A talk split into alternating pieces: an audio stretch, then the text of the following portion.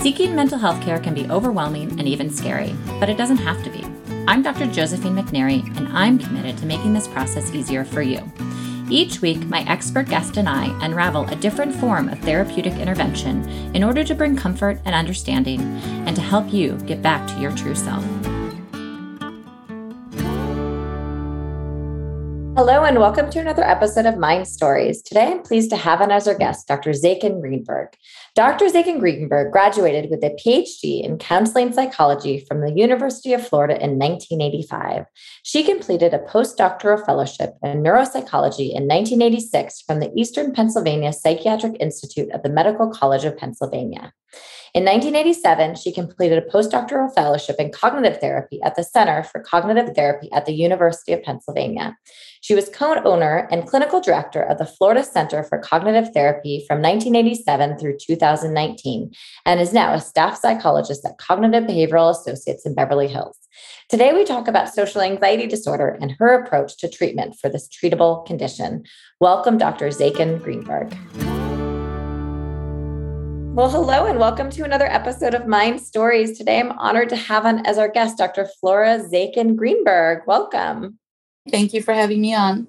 Yeah, so I know you are a specialist in anxiety disorders and CBT and treating social anxiety disorder. And I know that's the topic we're going to talk about today. Yes, I actually love treating social anxiety because it's pretty easy to treat. And oftentimes, for the person who's coming in, especially if it's their first time in therapy, they're usually kind of amazed yeah. at how smoothly it goes. Why do you think it's so easy to treat? You compare it to other anxiety disorders specifically, or? Well, the reason I find it easy to treat is because if you start with the premise that, okay, I'm, I'm afraid. I'm afraid that I'm awkward. I'm afraid that I don't know what to do. I'm afraid that people won't like me. Using cognitive behavioral therapy, you know, we're collecting all these thoughts and we're looking at these thoughts of where did you learn these? How did you learn these? How were these reinforced? Let's set up some information for you, some experiments for you, and let's see if this is really true. And of course, usually it's not. Hmm. And I guess maybe we should rewind and we can maybe define what social anxiety disorder is. So that's when someone experiences persistent feelings of worry or nervousness and may actually dread any kind of social interaction. It can be very mild to I don't want to go to the office party and it can be severe too. I don't want to go to the grocery store because I have to talk to the checkout person. Right. So I'm curious. So the standard of care is cognitive behavioral therapy for social anxiety disorder, right? Yes. Okay. Can you give us a little bit of a glimpse into what that is and what the process is and what maybe someone who has social anxiety, what they would expect from that kind of treatment? Absolutely. So first is coming in for an assessment to see if you truly have social anxiety or do you have some other anxiety or do you have a combination thereof? And we need to be aware of that. But if it's strictly social anxiety, typically what we do is we set up a program with the patient. What goals do they have? What do they want to experience? What do they want to have different? What are their biggest fears? You know, have these fears come true or are these fears that they think might come true? So they're behaving in such a way that they don't. And we lay out layers in the therapy. So, first, we help them learn how to relax, how to meditate, how to ground their body. We give them exercises to do that are very simple, very easy, and don't take much time. And then we set up other types of information for them to be able to use so that they're not so fixated on themselves. When would someone maybe think about treatment for this sort of issue?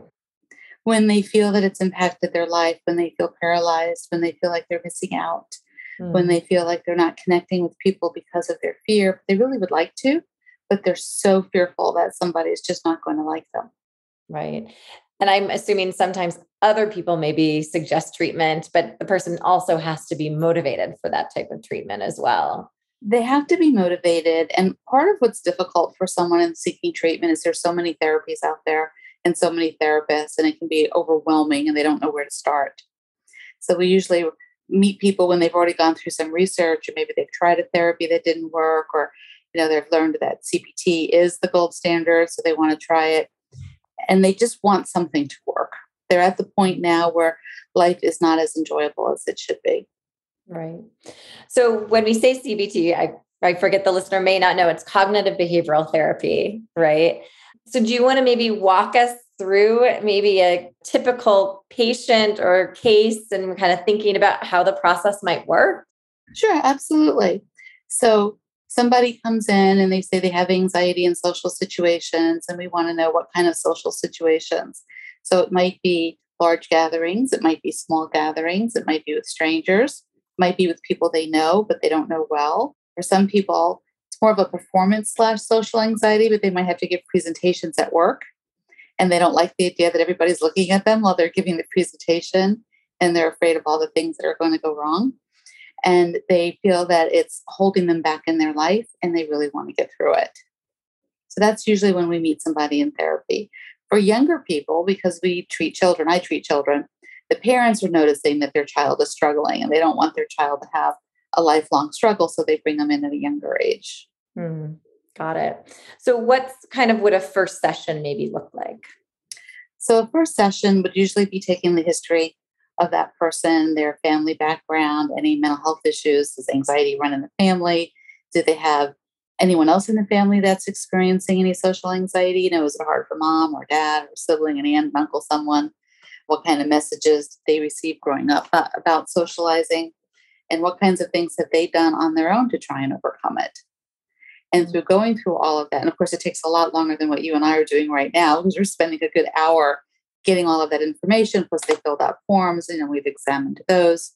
We come up with the treatment plan together so that their goals are met. Got it. And also, it sounds like there's some work between sessions as well.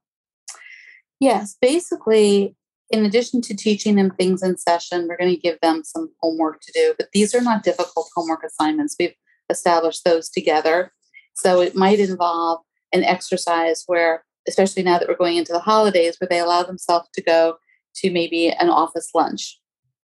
And instead of sitting in the corner hoping nobody talks to them, the assignment might be pick two people that are safe and go over and say hi, and then see what happens.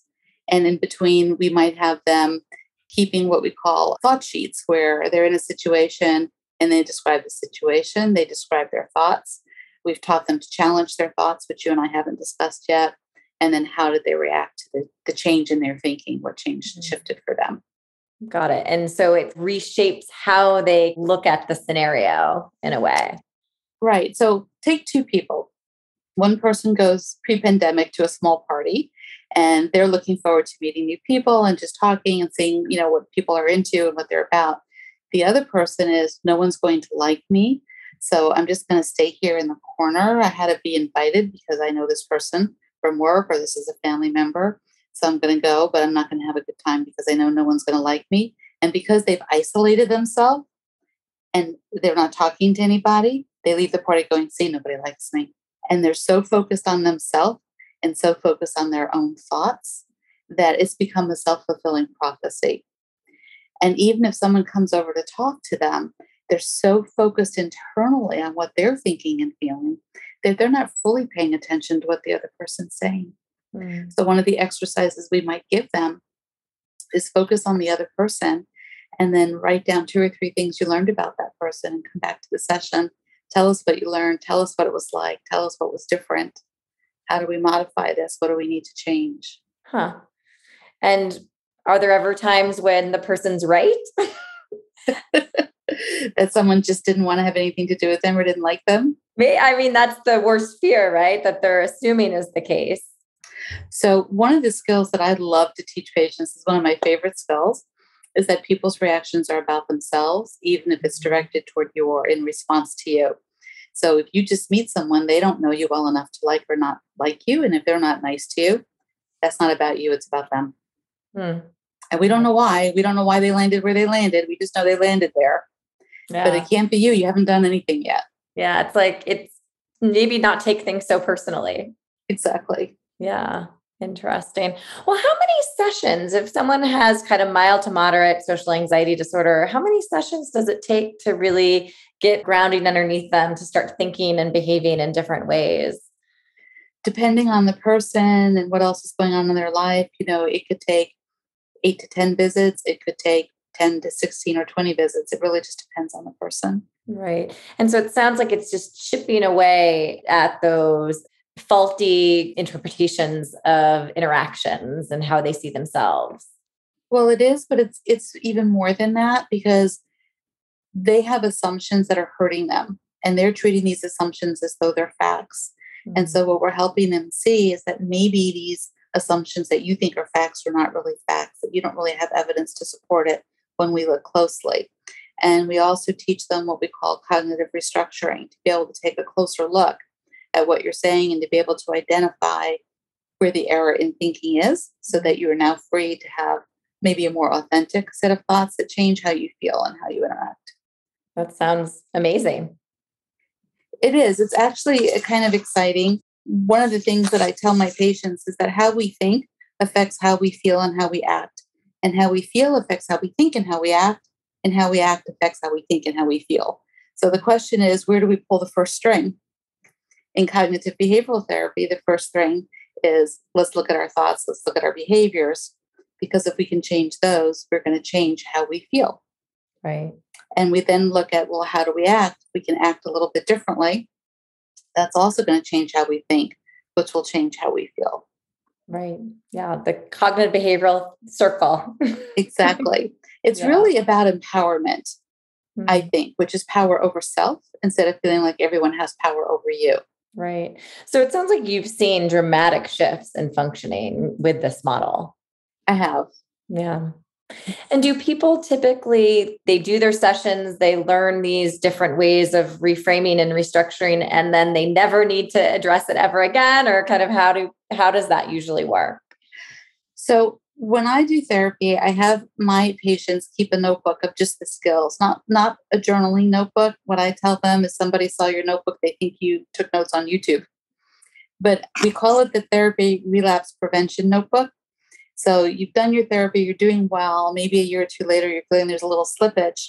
Before you think, oh my goodness, I've lost all my skills, read your notebook, read your skills, start applying them again. If that works, great. If that doesn't, then give us a call and we'll see if something else is going on. But a lot of times, once somebody reaches the point where they're comfortable, they don't go back. Hmm. Yeah. So in that way, it feels like you are learning these this new way to approach it. And I understand how you're thinking that social anxiety is an easy thing to treat because it's not something that you have to keep on revisiting in some way. Exactly. Yeah, that's really interesting. How do you see the role of medication in treatment of social anxiety and how that blends with therapy or does it? So, again, it depends on the history of the person. Suppose they have social anxiety, but they also have panic attacks or they have generalized anxiety and they might be on medication. For that, we're not going to say go off the medication and learn these skills. It's going to be learn these skills and maybe learn some additional skills for your general anxiety and then talk with your psychiatrist and see now that you have these skills are you ready to decrease a little bit on your medication can you get off medication completely or can you just be on a lower level of medication which is fine so it really just depends on the individual person. But if I have someone coming in, they've not been on medication, they haven't seen a psychiatrist, I always say, let's try therapy first. If we do everything we're supposed to do and it doesn't work, we're calling Those you. Are lifelong yeah, skills that are good to have. so really, it's just so unique to the individual that's coming in. Yeah. The other thing I'm wondering about, so you're talking about individual therapy with with clients. What about group therapy? I mean, I've heard of groups for social anxiety disorder. What happens in those groups and do you think that's helpful? So, social anxiety groups are interesting because obviously everyone has a similar goal and a similar experience. And you can give them assignments, and as they go out and do their assignments, they can come back and process together as a group. And what's nice is when your peer goes, Oh, you did a great job. I see that work. I tried that also. That worked for me. It's a lot of very very intense, rich reinforcement versus your family saying, Yeah, you seem to be doing much better. Or your therapist going, Yeah, you're doing great. Mm-hmm. But someone else who's actually feels the same kind of thing has so much more validity to what they're saying. Yeah. Do people in groups practice on each other in a way that feels safer, you would think? Or well, they definitely role play in group, but of course, even individually, you role play with your therapist. Yeah. For example, I have fun when I get to be the obnoxious person at the party that they're afraid to interact with. So they can practice their skill set. And so if they ever do have to deal with going to one of your original questions, a difficult person, they're ready for that person. Yeah. How did this become your specialty? What I mean, you talked about kind of there's benefit in this type of therapy because people get better and that probably draws you to this modality. But I mean, I'm curious about how this became your specialty. Well, there's many areas in CBT that I would claim as a specialty because I find that it, it just works so effectively with so many areas. But I started getting more and more involved with anxiety in working with children because some children have so much social anxiety and they're so sad about it. And then I realized as I was working with children that people take the sadness about not being able to interact and be comfortable with them into adulthood at all ages and at all levels. So I started seeing the trend and like, oh, well, we can help people that are little and we can help teens. You know what? We can help people in every decade of life be more comfortable with themselves so that they can feel connected to people. Well, it sounds like a rewarding treatment and to be kind of in that clinician role it's i see what what draws you to it it is really so amazing when you see someone who first comes in and says i don't know that this will work for me. Mm-hmm. and then as i like to say they're starting their stuff at the last session because they just feel so good. And you know what's interesting is you can be an extrovert and have performance anxiety. It's not just introverted people or mm-hmm. shy people. Sometimes extroverted people they're putting on an act but they don't feel like they're truly connecting right. because they're anxious. And for them it's like well what can you teach me that i don't already know? Well we can teach you to feel what you're showing on the outside inside so that it matches. Mm-hmm. because for those people it doesn't match. Right. Is there anybody who has i mean because there's different types of treatment for anxiety disorders thinking about social anxiety specifically anybody that this type of treatment maybe wouldn't be appropriate for? Or is that hard to even come up with someone who wouldn't benefit from this type of therapy if they have more intense issues the sole focus isn't going to be on performance anxiety but it doesn't mean they can't still learn some skills in that area as they're learning skills for other areas as well. So they again can feel more empowered and feel like they have more opportunities to have you know a fulfilling life connections with people and not feel so so alone and scared. When people can't connect with other people they're very scared. Yeah. It's not a good feeling yeah there's meaning and connection and you you know derive a lot of meaning and pleasure from from those connections. As we've seen during the pandemic. Yes. And yeah. so many people have been so isolated it's not been a good experience for a lot of people. Well, you bring up a good a good subject matter in terms of thinking about when people are kind of you know, as clinicians, the people we work with who ha- do have social anxiety, the pandemic was almost protective in a way because they mm-hmm. weren't forced to interact with people, right? And mm-hmm. have you seen that in your practice, figuring out how people get back into typical interactions and how to get used to that again? I have. You know, what's interesting about that is so we have people who have social anxiety. And as the pandemic restrictions are lifting, they're coming into therapy. Like, I don't have an excuse not to deal with this now. Mm-hmm. And I mm-hmm. have to go to the office like maybe two or three days a week, and I have to interact at a different level or wanting to get those skills. But we're seeing people who did not have any kind of social anxiety feeling a little disconnected. Mm-hmm. How do mm-hmm. I do this again?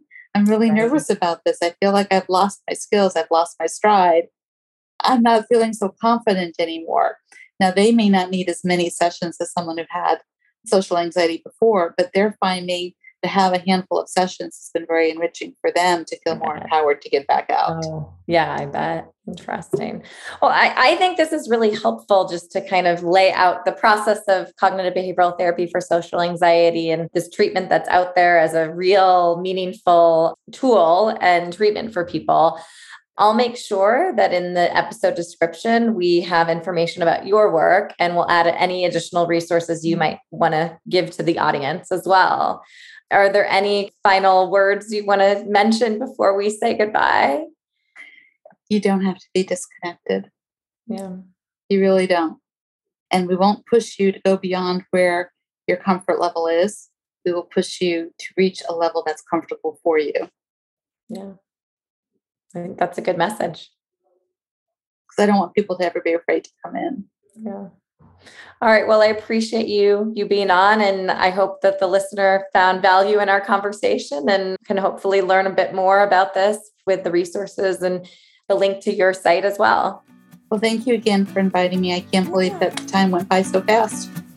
I know. Well, take care. You too. This has been Mind Stories. With remote appointments in California and nine offices throughout Southern California and the Bay Area, Cal Psychiatry specializes in medication management, mood and anxiety disorders, alternative therapies, women's mental health, and more to help you get back to your true self. Visit us at calpsychiatry.com. Thanks for listening to Mind Stories, and don't forget to subscribe.